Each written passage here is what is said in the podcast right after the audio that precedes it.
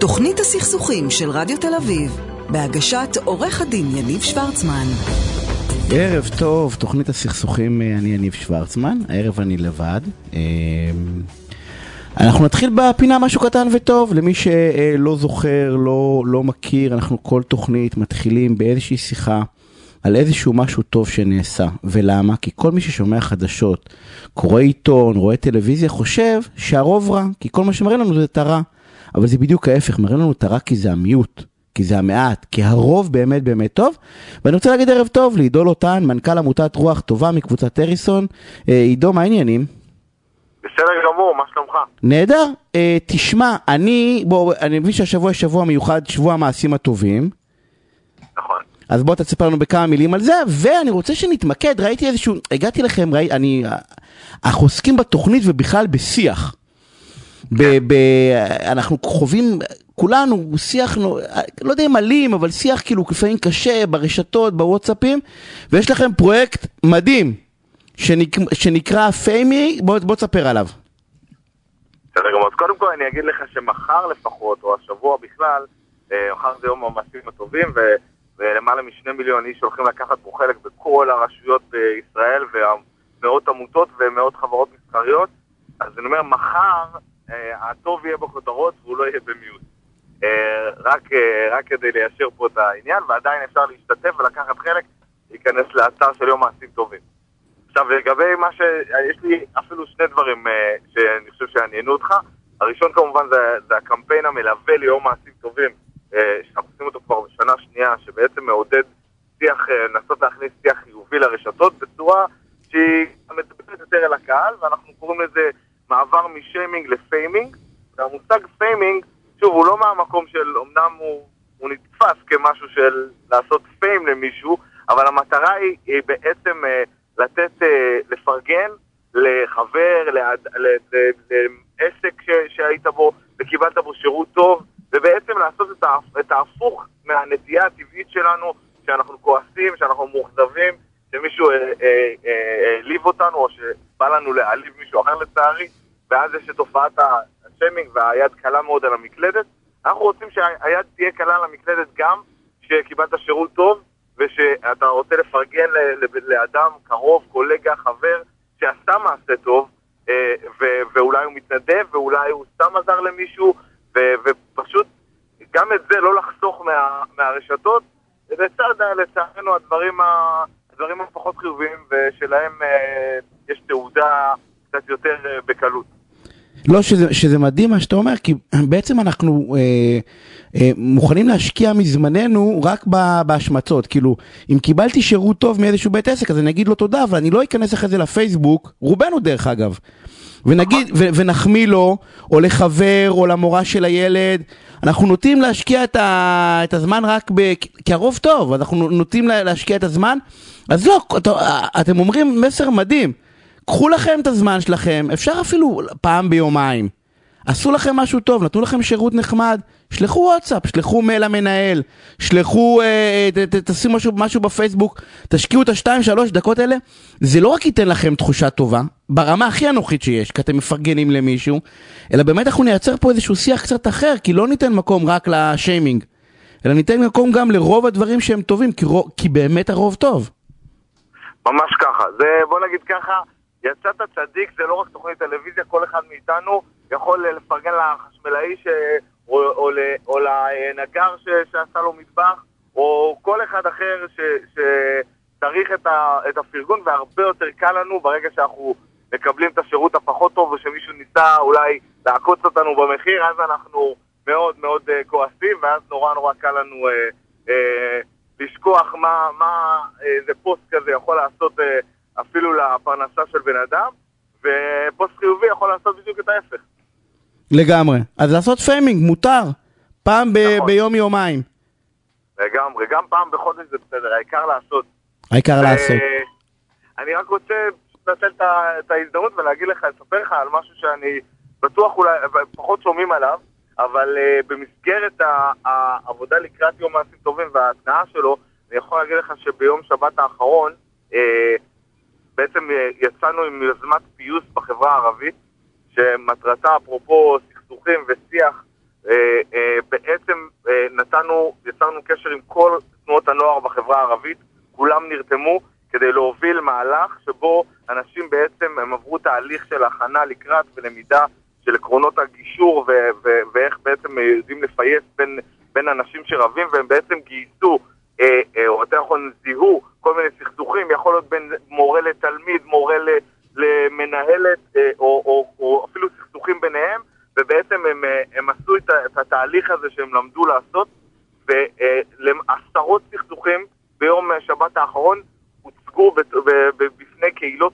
אה, בתוך הקהילה, אה, בקבוצות קטנות, ובאמת עשרות סכסוכים על ידי בני נוער מתנועות, ה- אה, אה, מתנועות הנוער בחברה הערבית, שבעצם באו, ל, ל, רצו, החליטו לצ, לקחת דוגמה ולתת דוגמה ולדרוש מה, מהמבוגרים לעשות את אותו דבר, כי, כי הם בעצמם אה, בעצם אה, לקחו ככה את המהלך הזה, והלכנו פחות ממקום של סכסוך, ויותר ממקום של אה, פיוס, ובעצם הציגו את הפיוסים. זה אותו דבר, לא צריך, לידור לא צריך לפחד מה- מהמילה סכסוך, אנחנו רבים, אנחנו בני אדם, הכל בסדר.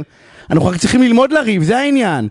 נכון. זה מה שאנחנו מנסים וגם- לעשות, רק וגם- ללמוד וגם- לריב כמו בני אדם, מותר לריב, אנחנו רבים, זה בסדר, אנחנו חלוקים אחד עם השני, זה בסדר גם לכעוס, אתה יודע, אנחנו תמיד מנסים להימנע, לא, זה לכיפאק, אבל ת, תעשו את זה כמו בני אדם, לא צריך שהצד השני ימות בסוף.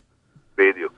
וה, וה, והאלימות הזאת שאנחנו שומעים עליה בעיתונות, בדרך כלל בקצוות, היא הר, הרבה פעמים יכולה להיוולד מריב קטן בין, אה, בין, שני, אה, אה, בין שני בני נוער שהם במקרה משתי משפחות, שבמקרה הדבר הזה ייצור כדור שלג, וצריך גם לדעת, צריך, כמו שאתה אומר, לדעת לריב וגם צריך לדעת להתבייש.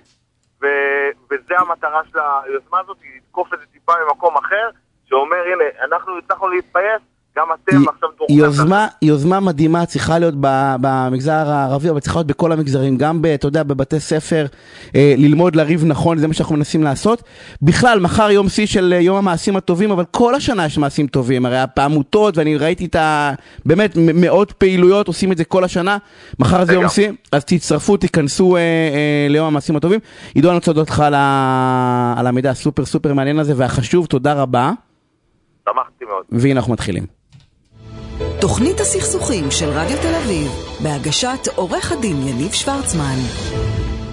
ואני רוצה להגיד קודם כל תודה אה, לקרולינה אבייב, נכון? לא, לא כתוב לי השם פה, אה, זה- זה תקלה גדולה. אה, ולטל שפייכלר, תודה רבה, אה, שמפיקה ועורכת, והולכת, אה, אנחנו בתח... לפני התוכנית, היה לנו ויכוח, אני כל היום דרך אגב, לא רק לפני התוכנית, כל היום אה, היה לי ויכוח על נושא של וויל סמית.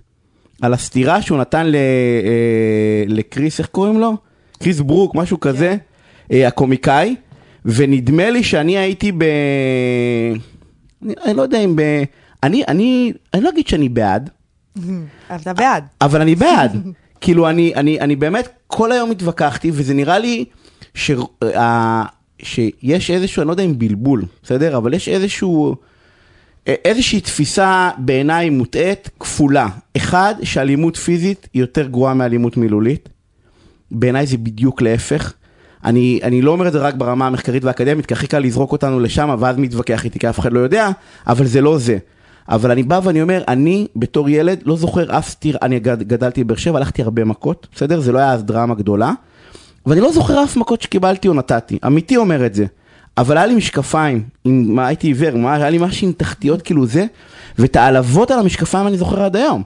כאילו אני חושב שההקנטות המילוליות על, על מישהי שש, מישהו ששמן או שמנה, על טיפשים, על מכוערים, על... כאילו אני חושב שהפגיעות המילוליות הן שריטות הרבה הרבה יותר גדולות. דרך אגב, מה שאני יודע, למשל, שמישהו נותן למישהו סטירה, דרך אגב, זה לא הכיף של הסטירה. זה אתה נורא, השפלה. אתה נורא נעלב, כאילו זה נורא נורא נורא מעליב, כאילו הסתירה בסדר, אבל העלבון שמישהו טרח ו... ועשה את זה, וכאילו היה לי ממש ויכוח היום, כי, כי זה בסדר, כי אף אחד לא דיבר עליו, על הקריס, על הקריס בו כזה, אף אחד לא דיבר, אה, כי, כי הוא נתן לו סטירה, אבל איך אומרים בשכונה, אבל, אבל הוא התחיל כאילו, אז אין בעיה שכל האירוע היה לא בסדר, אבל בוא נדבר על זה שכל האירוע היה לא בסדר. רק התמקד... את יכולה להתפרץ דרך אגב, זה לא יעבוד לך. בסדר. אני. אמרתי לך מקודם, כן. אמרתי לך, ל- להגיב באלימות לאלימות, בסדר שאתה עכשיו מתחיל למדוד, אלימות מילולית, אלימות פיזית, מה יותר גרוע וזה, אבל כאילו, קודם כל אני לא לא בטוחה שזה הנושא הרלוונטי. ודבר שלי, שוב, לענות באלימות לאלימות, כאילו, זאת לא הדרך. שנייה רגע, הדיון הוא לא רק הדרך, אבל אנחנו לא שופטים בעיניים שלנו, שאנחנו יושבים תמיד, זה כמו אה, פרשנים של כדורגל, איזה כיף לזה, הייתי נותן את הפס ימינה את הפס שמאלה, הרי אף אחד מאיתנו לא על מגרש הכדורגל, אנחנו יכולים לשחק כדורגל, נכון? אבל ברור שאנחנו יודעים יותר טוב מכולם. ישב וויל סמית ליד אשתו, שיש לה כנראה איזושהי מחלה או בעיה עם השיער, בסדר? מישהו העליב אותה. עכשיו זה לא משנה אם העליב אותה דרך אגב, או העליב את הילד שלו, את הבן שלו, העליב מישהו שמאוד מאוד מאוד אוהב, בדרך כלל שמעליבים אותנו אנחנו יודעים להתגבר על זה. בסדר? אנחנו סופגים את זה ואנחנו בדרך כלל לא מגיבים. שמעליב, מעליבים או פוגעים במישהו שיקר לנו, כל מי ששומע אותנו ברדיו, יחשוב עכשיו שמורה קרא לבן שלו טיפש. בסדר? אני רוצה לראות באיזה שלוות נפש, בסדר? באיזה רוגע הוא מחר יגיע לבית הספר ויגיד לא, צריך לדבר על זה, זה לא אמנם לא אלימות פיזית, אבל זה אלימות... הוא ישב שם בטקס שמשודר באמת מאות מיליון, לא יודע אם מאות, אבל עשרות רבות אם לא מאות מיליונים של אמריקאים יושבים. ואת הסרטון בטח ובטח שכל העולם ראה אחר כך. אה, כן. ב- בוודאי, לא- שנייה רגע, בוודאי. אבל הוא בא ואומר זה מהמקום הכי כואב, אנחנו כל הזמן יודעים איך לריב נכון, אז, אז יצא לו הג'ננה נקרא לזה, בסדר? ובעיניי יש בזה, זה נשמע קצת, אה, אבל זה סותר את כל מה שאתה, זה סותר את כל הריב נכון. שנייה, חד משמעית הוא טעה, בסדר? באיך, אבל זה לא הדיון, הדיון הוא לא אם הוא טעה, לא אלא אם, אם, אם צריכים להסתכל בחומרה על המעשים שלו, ממש כינו אותו, היום קראתי מאות עשרות פוסטים, וגם התווכחתי בעשרות פוסטים, וכאילו ממש התייחסו אליו ביד קשה, ב, כאילו ביד קשה, ב, באיזשהו, ואני בא ואומר, לא, אני, אני מאוד מבין את המקום שלו. הכי נכון היה לעשות משהו אחר. חד משמעית, גם דיברנו על זה ואמרת זה ואמרת את זה נכון. אם הוא היה לוקח את המיקרופון, היה עולה למעלה. הוא אומר לו, תביא רגע את המיקרופון. הוא אומר לו, תגיד לי, זה נראה לך מצחיק ללגלג על מישהו? הוא היה יוצא ענק. הוא היה יוצא ענק, והוא היה דרך אגב נותן לו בראש, והוא אמר לו, תגיד, זה שאתה קומיקאי, זה גורם לך להשפיל, הרי זה לא ש- שאנחנו החלטנו לקנות כרטיס לקומיקאי, יש קומיקאים מעליבים, כולם מכירים אותם, בסדר? ואנחנו גם בחרנו לשבת בשורה הראשונה, וברור לנו שאנחנו נקבל בראש על איך שאנחנו נראים, ואנחנו אנחנו מבינים לאן אנחנו נכנסים. זה לא היה אירוע, הוא ניצל את הכוח שלו.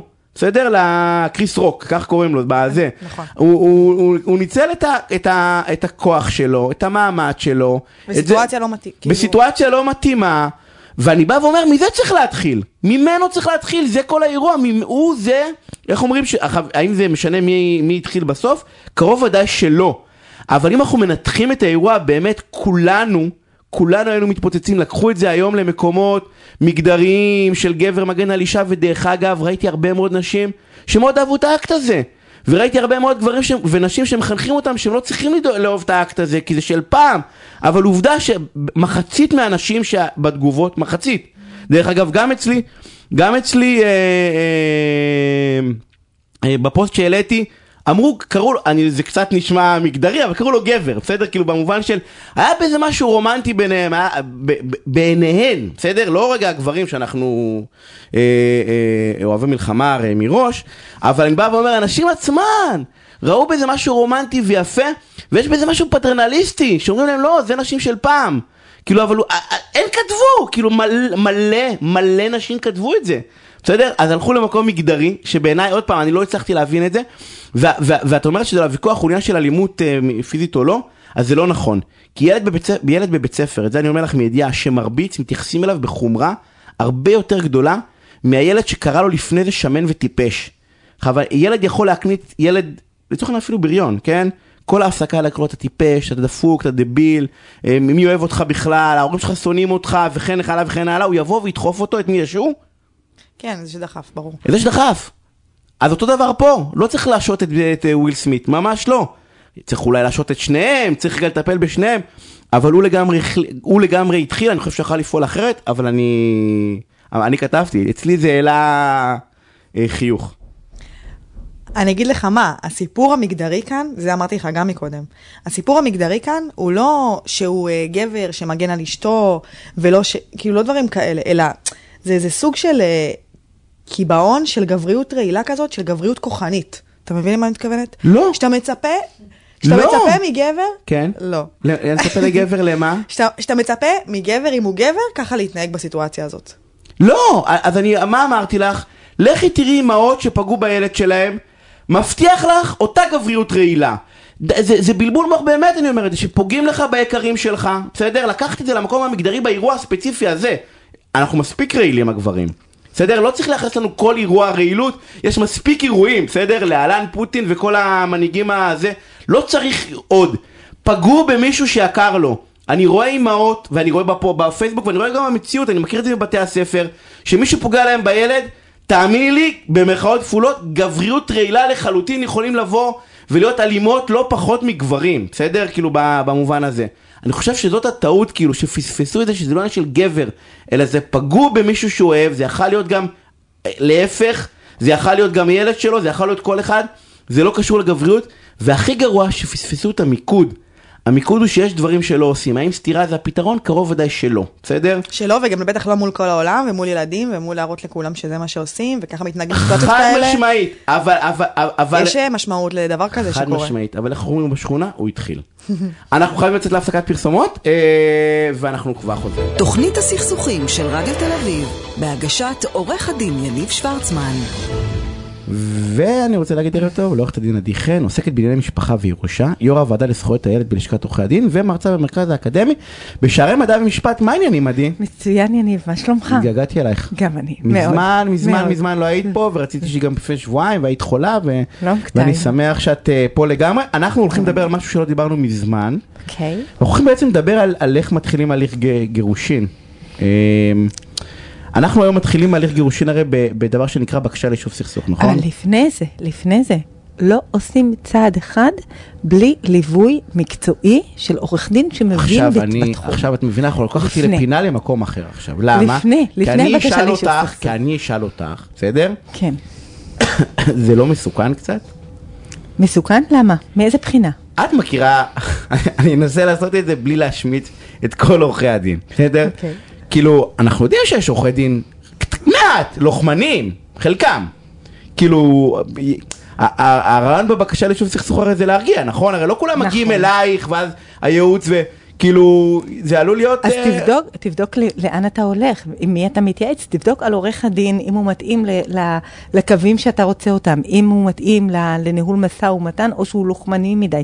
תבדוק עליו, אל תלך לכל אחד, תלך למישהו שהוא מתאים לך, שיש לך כימיה איתו, ואתה יושב איתו, לא ואתה להגיש מבין... בקשה ליישוב סכסוך בלי עורך דין? למה? קודם כל, ללכת לעורך דין, להבין מה באמת מגיע לך ממערכת הנישואין הזו. מהן הזכויות, מהן החובות, מה אתה יכול לדרוש, מה יכול עורך הדין להוציא לך מעבר למה שקבוע בחוק, מה קורה עם הילדים, כל מיני דברים נוספים, כאשר הדבר הכי חשוב, תהיה כנה וגלוי עם עורך הדין, כי האויב הכי גדול של התיק הוא הלקוח עצמו. אם הלקוח לא מספר לי את כל העובדות, אני לא קוסמת, אין קסמים. אתה חייב פשוט לספר את הכל לעורך הדין, ולדעת שאתה הולך למישהו שהוא מאוד מיומן, ובאמת ינווט אותך לחוף מבטחים, בדיוק לפי הדרך שאתה רוצה. עכשיו, בקשה ליישוב, ליישוב סכסוך, זה לא משהו שאם אנחנו רוצים מגישים את זה, אם אנחנו לא רוצים לא מגישים את זה.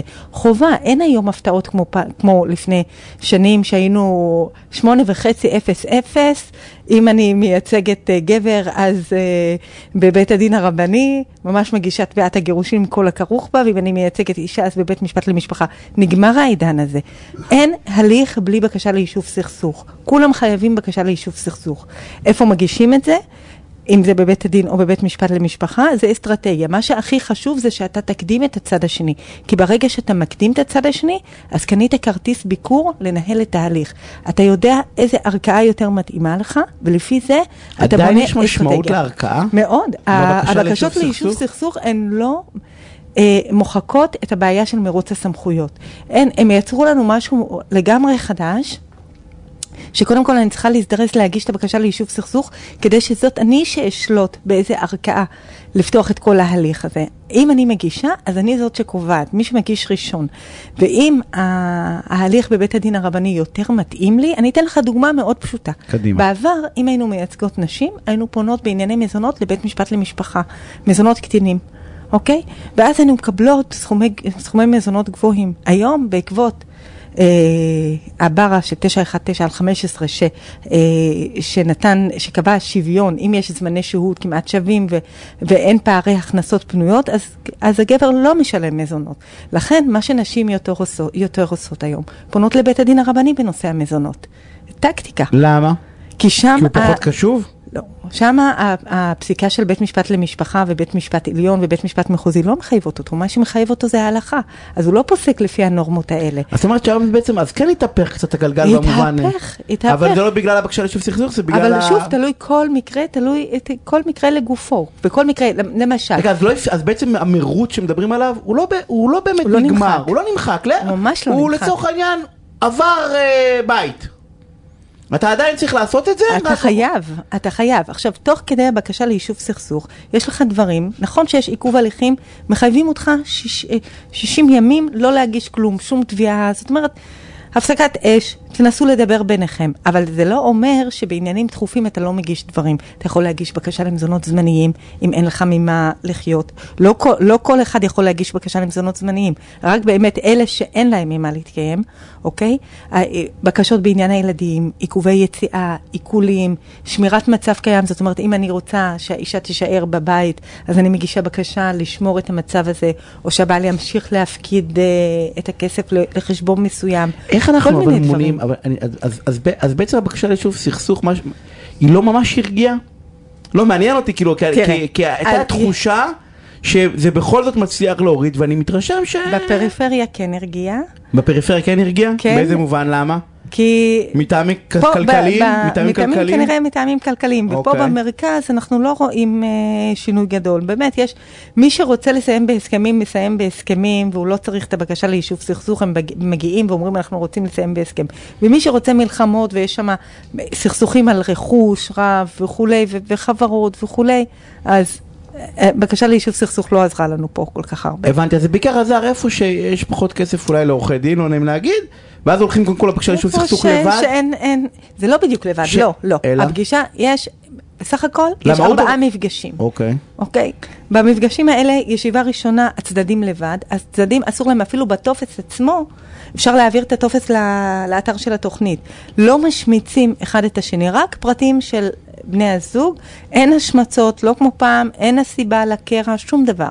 פגישה ראשונה, יושבים עם העובדת הסוציאלית ואנשי מקצוע נוספים ככל שיהיה צורך, למשל פסיכולוגים או אנשי טיפול נוספים, בלי עורכי דין.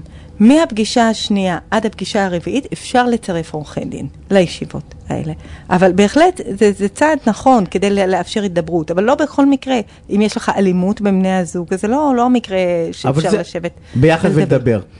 ב- אה, נשאר לנו עוד ממש דקה, אה, איך בכל זאת, את אמרת תזהה איזה עורך דין אתה רוצה ברוח לחימה או לא, נכון. ואני אומר, אנחנו מדברים, הרי את עובדת בזה, ואני מגיעים אליי כל מיני אנשים, איך, איך אתה מזהה את זה? דווקא מה, מעניין אותי בטיפים של הקולגה, כאילו איך את באה ואומרת, כאילו הצד השני בחר מישהו לוחמני או לא לוחמני, איך אני מזהה את זה? עליו, היום, היום יש לך הרבה מידע ב- במדיה. מה, יודע- כותבים? כותבים, הוא לוחמני, הוא קריא, כאילו אתה איך... רואה מההתנהלות של עורך הדין. אתה, אתה יכול לזהות, אתה יכול לזהות את הקווים המאפיינים של עורך הדין, אתה יכול לשבת איתו.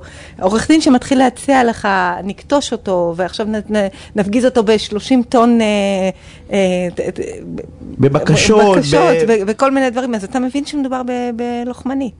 ועורך דין שמציע לך, עורך אוקיי, נגיש לוחמני- את, ה, נגיש את הבקשה ובואו ננסה לנהל משא ומתן וכולי, אתה מבין שהוא קצת מרגיע את עורך הרוחות. דין לוחמני משיג יותר מאשר עורך דין לא לוחמני? ממש לא. ממש לא. קודם כל במלחמה אין מנצחים, אוקיי. ממש לא. להפך, החוכמה היא לקבל את מה שאתה רוצה ואפילו מעבר, בדרך מאוד עדינה ושקטה. כי בסוף יש ילדים. נכון. עורכת היה עדי חן. תודה רבה רבה, תבואי שוב. תבואי שוב. אה. אלי בוא תצטרף. אלינו, אה, ותרגיש טוב. תודה רבה. את כבר לא משתעלת ולא שום דבר, שזה כבר אה, נהדר. נכון, תודה. ואני רוצה להגיד ערב טוב לעורך דין אלי שמילביץ, אלי בוא. מנהל מחלקת ליטיגציה, אה, בתי משפט וניהול סכסוכים, שותף במשרד אה, יגאל בוכובסקי ושות'. אלי, מה העניינים? ערב טוב. אתה יכול לשים אוזניות אם. אתה רוצה, למרות שאתה שומע אותי גם ככה. אנחנו יושבים חצי מטר אחד אה, מהשני. לגמרי, לגמרי. תשמע, אני כבר לא צעיר. בשבילי. לא, אני, תשמע, אני רוצה לדבר איתך על שני נושאים. אחד, ככה, משכיר וסוחר, בסדר? שתי סוגיות. אחד, אם סוחר החליט שהוא רוצה לשפץ את הנכס שלו, נניח עסקי, רוצה לשפץ מחדש והכל, מה הוא צריך לדעת כדי, אתה יודע, ומשקיעים דרך אגב הרבה מאוד כסף, מאות אלפי שקלים, אם לא, אם לא יותר, תלוי בגודל הנכס, או אני אפילו נכנס לבית, לפעמים אני שם שם 50 אלף שקל, פרקט חדש, אה, ארונות, מטבח, ו... כאילו מה אני צריך להסדיר מול המשכיר כאילו כדי ש... אתה יודע, או לק... מה, מה כדאי לדעת? כדאי לך לתכנן מראש את מה שאתה הולך לעשות ולהסדיר את זה בצורה כמה שיותר אה, כוללנית מבחינתך בהסכם השכירות. כי מה שהוסדר בהסכם השכירות, אתה יכול להסתמך עליו. מה שלא הוסדר בהסכם השכירות, אחר כך אתה יכול להיות תלוי בשיקול דעת של שופטים, ששופט אחד יראה את הדברים ככה, שופט אחד יראה את הדברים אחרת. לכן, כשאתה נניח שוכר עסק לצורך נכס, תעשה תוכנית. מה אתה אמור לעשות מבחינת בינוי, מבחינת רישיונות, מבחינת היתרים, ותעגן הכל בהסכם. הכל צריך להיכנס, לא, לא לכתוב רק אני משפץ את הנכס, כאילו לבקש אישור מהמשכיר להכל שלא יהיה אחרי זה טענות? כשמנסחים הסכם, יש תמיד, יש תמיד שאלה, האם הפירוט העודף זה טוב לך או רע לך? לפעמים, כמה שאתה כותב יותר כללי ופחות פירוט, אז זה בסוף יוצא יותר רחב. לפעמים צריך לפרט, כי אחרת אם לא פירטת, אז אה, זה בסוף יוצא בעוכריך. לא, אבל, פה... אבל בתור ליטיגטור, בתור בית, בבית משפט, אתה ליטיגט- מעדיף, אתה תעבוד עם מה שיש, כן. בסדר, בסוף. אבל אני בא ואומר, כאילו, היית, היית, ממל... היית, היית בא ואומר יותר קל לעבוד שזה מאוד מאוד מפורט, או בתור מזכיר אני מדבר, בתור סוחר, סליחה. אתה מבין את הטיעון. ככל שזה יותר מפורט, יגידו, תראה, מה שהיה פירטת, מה שלא נמצא בפירוט לא קיים. ואם היית מנסח את זה בצורה כללית, אז אפשר להכניס לשם פחות או יותר הכל. אז זה תלוי מאוד במקרה, ובכל מקרה לגופו. הבנתי, אז יש מקרים שאתה תמליץ אפילו, בח... ב... אני לא אגיד בחצי אבל תגיד, עדיף כללי. כללי, כדי נכון, לא להסתבך, נכון. ואז אחרי זה לא יגידו לך למה שמת דלת, נכון. אה, הקט- הקטנת את הדלת ולא הגדלת את, ה... נכון, נכון. את החלון. אוקיי, אז, אז, זה, אז זה אחד, אז, אז, אז, אז דווקא זה מעניין שזה תלוי באיזה צד אתה, כאילו כי יכול להיות זה לפה ולפה. אה, ושאלה אבל נוספת, בסדר? זה דווקא ראיתי מאיזשהו פסק דין. אה, אבל לא, מדהים דרך אגב. לא, אני לא יודע אם אתה רוצה לדבר עליו או לא, אבל... לא, אני מעדיף לא לדבר על לא. תיקים שאני לא, לא, מייצג. אין בעיה. לא, הוא מפורסם. הוא מפורסם, והיה כתבה גדולה, יצאתם גדולים שם. לא משנה. אה, לא, אבל אני יש לי שאלה, אבל בסדר? יש איזושהי תפיסה אה, שמה שלא כתוב לא קיים. מה שלא כתוב לא קיים. זה, זה נכון בבית משפט? כאילו זה, כאילו אם לצורך העניין לא הסדרתי אני שוכר בית, בסדר? אני שוכר בית אמיתי. כאילו יש הרבה דברים שאתה מתנהל בעל פה, אתה יודע, אתה לא כל דבר הרי יושב ומתחיל לכתוב. אתה אומר לו, תשמע, הלך המזגן, אז אני אשלם את זה, אבל כשאני אצא, בסדר? אז אתה בוא, תחליף איתי מזגנים, כאילו, וזה. כאילו אין משמעות למה שסיכמנו, כאילו זה אוטומטית, אם זה לא כתוב זה לא קיים, כאילו אין, אין עם מה... אז זהו, שלא בתי המשפט נותנים תוקף להתנהלות של הצדדים, להתנהגות של הצדדים, שהיא התנהגות שנעשית לפעמים אה, בצורה שסוטה מההסכם הכתוב. במיוחד בחוזים ארוכי טווח, שהיחסים מתמשכים על פני שנים, ותוך כדי היחסים אה, נוצרים, אה, נוצר מנהג בין הצדדים לגבי נושאים מסוימים. גם אם המנהג הזה לא עולה בקנה אחד עם החוזה הכתוב, בתי המשפט נותנים לזה תוקף, מכבדים, והעיקרון הכללי והחשוב ביותר אולי בין אה, צדדים לחוזה, כמו שכירות, כמו בכל חוזה, זה תום לב. אתה, כשאתה משכיר, תנהג כלפי הסוחר בתום לב, וגם כשאתה סוחר, תתנהג כלפי המשכיר שלך בתום לב, צריך לכ- לכבד אחד את השני, זה נכון בכל חוזה, זה נכון במיוחד בחוזה השכירות. אז, אז, אז, ומה זאת אומרת תום לב? כאילו... זאת אומרת שאם אתם באמת בוא נדבר על מתנהגים... תום לב, כי זה מין כזה תמיד, הוא לא- זה לא תום לב, זה לא תום לב. אה, זה פחות או יותר כמו עוגמת נפש, זה מין אה, סעיף זה, כזה.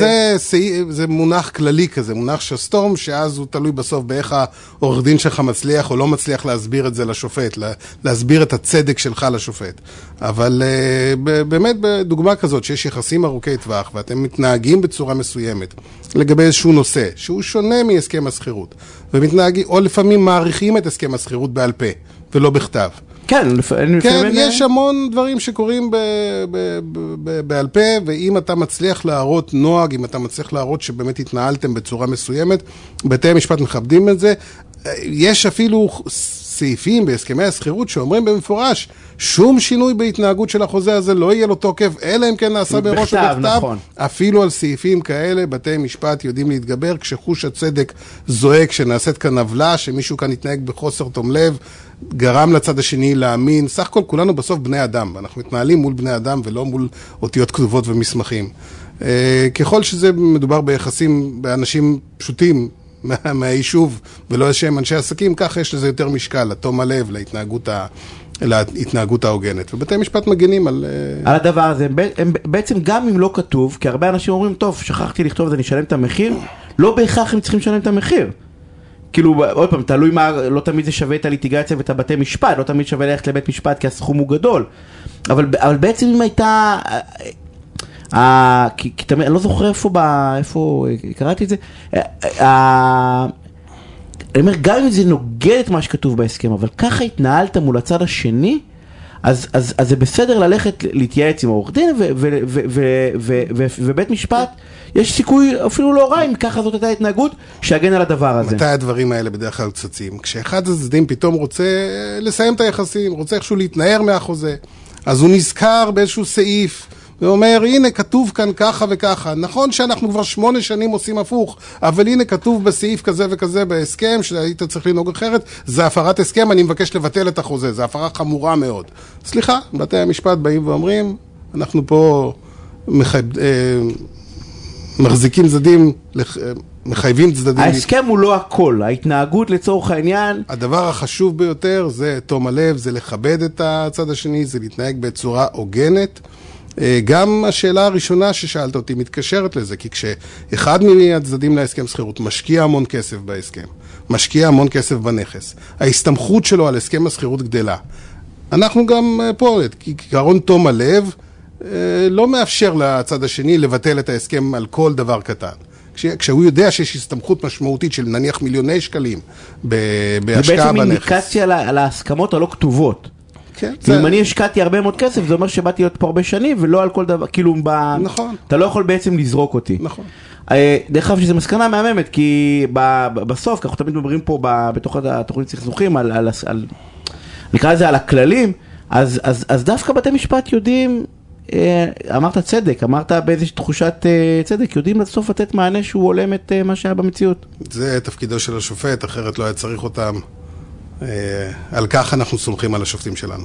אה, עורך דין אלי שמלביץ, תודה רבה על הפינה הסופרמנט הזאת, אתם, לפני שאתם משקיעים הרבה כסף, בכל זאת תתייעצו אם כדאי לכם לפרט או לא, וגם אם לא חתמתם, לא קרה שום דבר, לכו תתייעצו ואולי אה, אם התנהגתם כמו בני אדם, תצאו מזה בטוב. פרסומות וכבר חוזרים. תוכנית הסכסוכים של רדיו תל אביב, בהגשת עורך הדין יניב שוורצמן. וחזרנו, רואה החשבון שלומי כהן, ממשרד כהן ראיית החשבון ומייסד שותף במשרד אביבי כהן ראיית חשבונות. שלומי, מה העניינים? ערב טוב, מה שלומך? איפה. הצלע השנייה שלך? אה, היא חסרה פה. היא חסרה? אה, הוא שותק. הוא שותק. הוא הלך לעשות ויפאסנה, אם מותר להגיד. אה, לא, מותר, כי שבוע שעבר הוא אמר שהוא הולך כן, לעשות, אני לא חושף. אותו, אני יודע. נכון. הוא הלך, אני תמיד מעריץ את זה, תדע לך. אני לא רואה את עצמי. מה, לשתוק שבוע שלם? לא קשוח. רואה, אז אז אומרים לי זה לא שתיקה, זה... זה, בס- אני לא רואה את עצמי. זה לא... חפירה עצמית. אני לא רואה, האמת- שאני לא רואה את עצמי, אבל יום אחד אולי שנהיה יותר זקנים, ניסע להודו, נשב באיזה אשרם, ונעשה את זה. תשמע, אז אתה אומר שאנחנו לא זקנים היום. אתה לא זקן, אני בדרך. הבנתי. בסדר, אנחנו בזה, אבל אה, לא, יהיה, יהיה את האשרם בהודו, אני צריך את הזה, אבל יש עוד כמה שנים. תשמע, אנחנו הולכים לדבר היום על אה, עסק ומשפחה, בסדר? על, על ההשוואה בזה, אנחנו לא רואים את המשפחה שלנו כעסק. נכון. אנחנו מנהלים את זה ב- ב- ב-. בעזרת השם, כאילו, איך נגמור את החודש, יהיה בסדר. אז לא כאילו. כולם ככה, חלק מנהלים את זה מצוין. חלק אנחנו קטן. מדברים על מי שלא מנהל את זה נכון. קדימה. אוקיי, אז קודם כל... מה ההבדל? זה זה באמת עסק? אז, אז זה לא, זה, זה חצי קלאץ' עסק, זה לא בדיוק עסק. יש, יש ניואנסים אה, אקוטיים שהם שונים בין שני הפרמטרים האלה. לדוגמה, בעסק יש אה, אה, תקופות של אה, פיק בהכנסות ויש תקופות של ירידה בהכנסות. כשבית זה, ההכנסות הן קבועות בדרך כלל, אלא אם כן מפטרים אותך. אה, אבל, אבל שנייה רגע, אבל הקונטרה זה ההוצאות. כאילו עסק בדרך כלל ההוצאות קבועות, כי אתה יודע מה אתה מוציא. ממש לא נכון. למה? אתה יודע מה אתה מוציא. בעסק, בעסק יש כל מיני בלת"מים, יש כל מיני מקרים אה, מיוחדים, יש מקרים שאתה צריך לגדול בעסק, ואז אתה שוקל אם להביא עוד לדוגמה עובדים, ואז זה הגדלה של הוצאות. אז מה, ההבדל הוא זה בין... עם ילדים, לא? אתה רוצה להביא עוד ילד, ואז אה, עוד הוצאות? לא, לא, לא, רגע, רגע, רגע. אז ההוצאות בעסק זה הוצאות שמטרתן להצמיח פרנסה, להגדיל את העוגה, והוצאות של בית מטרתן להגדיל רווחה. את הבור. בדיוק, להגדיל את הבור. להגדיל את הבור. רווחה. אוקיי. וזה זה הבדל מאוד משמעותי, כי כשאתה בא, לה, כשאתה אומר לעצמך בעסק, אני מנהל תקציב, והתקציב שלי הולך לעלות כל חודש או לעלות כל שנה, הדבר הוא טוב. כשאתה אומר בבית שאני רוצה להגדיל את התקציב ולהעלות אותו כל שנה, המצב הוא לא טוב. אלא אם ממול יש לך הגדלת רווחים. בדיוק, אבל גם לשלם את המס. אז, אה, הבנתי. אוקיי, אז זה לא בדיוק כמו עסק. אבל- אז- נכון, אז- זה לא בדיוק כמו אז- עסק, אבל... אז יותר מורכב מעסק. נכון. אני- אפילו זה- יותר מורכב, נכון, כאילו. יותר מורכב. אבל עדיין יש כל מיני דברים שיש התממשקות אה, טובה לעסק. כמו אה, לדוגמה, אה, התכוננות לתרחישי קיצון, כמו נגיד כשבעסק פתאום אין הכנסות או חודש אחד של חגים, אז מתכוננים לזה כמה חודשים מראש, אז טוב להתכונן לתרחיש הקיצון בכלכלת משפחה. כלומר, לתקופות שנגיד אתם רוצים לנסוע לחודש לחו"ל, או לתקופה חס וחלילה של פיטורים, או תקופה של לידה. שהיא מעבר לתקופה שמגיע לך את הכסף. לדוגמה, אישה מע- מעדיפה לצאת לחופשת לידה של שישה וחצי חודשים, אז יש לה שלושה חודשים שהיא לא מקבלת בהם פרנסה. אז להתכונן מראש תרחישי קיצון למקרים שיקרו, אוקיי. בסדר? אמ, יש אה, מאוד טוב לקחת את הנושא, של מה? יש לי, אני, אני, אני, איפה אני תקוע עוד? ש, שאמרת, ואני חייב תוך כדי זה, שיותר קשה לנהל משק בית מאשר עסק, ו... ו קשה לנהל עסק, אבל יותר קשה לנהל משק בית, נכון. לנהל, עובדה שרוב משקי בית, ב, לפחות ככה על פי הנתונים, בגירעונים. של- בג, בג, בגירעון, נכון, יש הרבה הוצאות רגשיות. נכון. כאילו אנחנו מעדיפים להיכנס לאיזה אובר, וכאילו, לפעמים אנחנו לא מנהלים נכון את התקציב. כי תקציב של בית, שוב, מנוהל אחרת מעסק. תקציב של בית צריך להגיד לעצמו, כל חודש יש לי מסגרת של הכנסה מסוימת. אם אני עברתי את המסגרת הזאת, התקציב בגירעון. אנחנו לא מצליחים להבין שהתקציב בגירעון, כי אנחנו רגילים לצרוך מעל הפרנסה הזאת. תמיד, נכון? לא תמיד. פעם לפני עשר לא שנים מישהו תמיד. אמר לי, תקשיב, אני לא זוכר מי זה אמר לי, לפני אפילו יותר, אמר לי, תקשיב, יניב, אתה עוד לא, אתה רוצה שהייתי צעיר כמוך, אמר לי, תקשיב, אתה תרוויח עשרת אלפים שקל, אתה תוציא 11. אתה תרוויח עשרים אלף שקל, אתה תוציא עשרים ושתיים אלף שקל. זה תלוי אתה בך. תוציא שלושים אלף שקל, אתה אתה תוציא שלושים ושלוש אלף שקל. כאילו, יש משהו בנטייה שכאילו...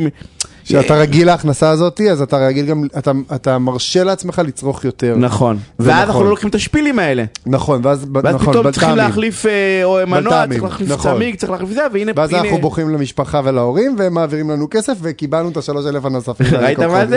אז אז ההורים זה כן- הפתרון. אז ההורים שלנו כן מנהלים נכון את התקציב? כן, כי הם כי כל הדור. שלנו נעזר בהורים, נכון, כל הדור נכון. שלנו, תקשיב, ולמטה כולם... למה איך תקנה דירה היום? לבד? לקנות דירה היום גם עם הורים לא תמיד זה עוזר. אבל הם אני אומר- בנו את המדינה, הם יודעים, הם חיים בקיבוצים. אתה יודע, היום לקוח סיפר לי שהוא חי בקיבוץ, הוא הלך לעבוד בצבא, הרוויח, וכל הכסף נכנס לקיבוץ, הוא לא ראה שקל מהכסף. אז הם יודעים לנהל, ההורים הדור- הדור של ההורים שלנו יודע לנהל תקציב יותר טוב מאיתנו? אני חושב או שפשוט יותר צנועים מאיתנו? אני חושב שבזמנו היה פחות אה, אה, דברים שיש מקום לבזבז עליהם, היה הגדרות מסוימות, היית חי לפי ההגדרות. כלומר, אה, רכב זה לא היה חובה בכל משפחה, מכונת כביסה זה לא היה חובה רכב? בכל... שניים ר- אתה מתכוון. כן, שניים. לא, היום רכב, שניים, מקרר לא, הייתה, לא היה חובה במשפחה. ו deep freezer. ד... מה זה deep freezer? וואי, אתה לא יודע מה, איפה שמים את הבשרים שלומי? נכון. חייבים את ה... אה, לא, אוקיי, ואז, אז מה, אז היום פשוט קונים, כאילו, בטלוויזיות 65 אינץ' ו-70 פעם היה לנו את הקופסה של הזה, הם היו יותר צנועים. הבע- היו יקרות באותה מידה, אגב. הבעיה אצלנו? אני, תשמע, אני, אני לא בן אדם, אני לא פסיכולוג. אני לא יודע אם לא, הבעיה אבל היא אתה רואה אצלנו. משקי בית פושטים רגל. אבל כאילו, אה, בעבודה הבע- שלך. הבעיה היא בכוח רצון וביכולת שלנו להחזיק את הצרכים שלנו. כלומר, אם, אם אתה יודע שאתה מרוויח איקס כסף, בוא תבזבז פחות. אל, אל תיסע לחו"ל ארבע פעמים בשנה, ואל תקנה, אל תקנה מרצדס. תקנה רכב יותר זול. תתקצב איך את נוציא את עצמך. כן. העיניים לאנשים, לחברים שלנו, שלומי? תתקצב את עצמך, זה, זה, זה ממש ההגדרה הנכונה. בניגוד ל... אבל זה לא בניגוד לעסק, זה רק בעסק. בעסק אנחנו, אנחנו באים במטרה מסוימת ואין לנו... אבל כן, זה כן בניגוד לעסק. כי בעסק, אם אתה מרוויח 30, אתה יכול להוציא 35. כי המטרה של העוד חמש האלה זה שבחודש הבא. זה יהיה בדיוק. אתה בא ואומר, גם אם אני מוציא או קונה ציוד חדש, או, או מתפתח, נכון, אז, יש אז, לו, הוא, יב, הוא יניב לי פרנסה ש... חודש הבא. נכון, הבנתי. ופה אם אני מוציא עוד, אז זה פשוט הבור גדל. נכון. אז כאילו, אז, אז אני בא ואומר, אם אני צריך, אז, אז אנחנו לא ממש יכולים להשוות. אבל אמרנו, יש התממשקות. אחד בבורות, נכון, אז, בדברים החריגים, מה אז, עוד? אז ב, בתקצוב של מתי יורד הכסף. אוקיי. נגיד בעסק, אתה בחיים לא תחלק משכורות בראשון לחודש, כשאתה יודע שבעשירי לחודש אתה מקבל את הכרטיסי אשראי. אז גם בבית, חשוב שתתקצב את זה. כלומר, אם אתה מקבל תלוש בעשירי לחודש, אל תיתן לכרטיס האשראי לרדת בשני לחודש, כי לא יהיה לך כסף אליו. הבנת? גם פה יש התממשקות לעסק. בין ההכנסות לבין נכון, ההוצאות. תמיד ל- לדאוג לתזרים, לנהל את התזרים. מה שאפשר לדחות למחר, תדחה למחרתיים. שלומי, אנחנו, אנחנו חייבים לסיים. נכון. קרולינה, תודה. וטל, תודה על ה- על כל האירוע פה ועל השיחה המהממת בהתחלה. דני סידס, תדע לך, שלומי אחרינו, בתוכנית מעניינת עם מוזיקה טובה תמיד, אבל היום יש לי תחושה ככה בטן, ראיתי, הוא בא ב... תהיה הכי לא, טובה. לא, הוא בא באנרגיות אש היום, אני ראיתי את זה, אז תהיה תוכנית מעולה. אנחנו שבוע הבא, ביום אה, שני, בשעה שמונה בערב, בדיוק פה. אתה וכן, ויגאל. אה, לא, יגאל לא, אני שוב לבד, השאיר אותי מאמין. בודד עוד שבוע, אתה מבין? ואני גונב את העשר שניות שאמרת שאני אגנוב, תהיו בריאים, אה, כמעט חג שמח, נתראה שבוע הבא, ביי.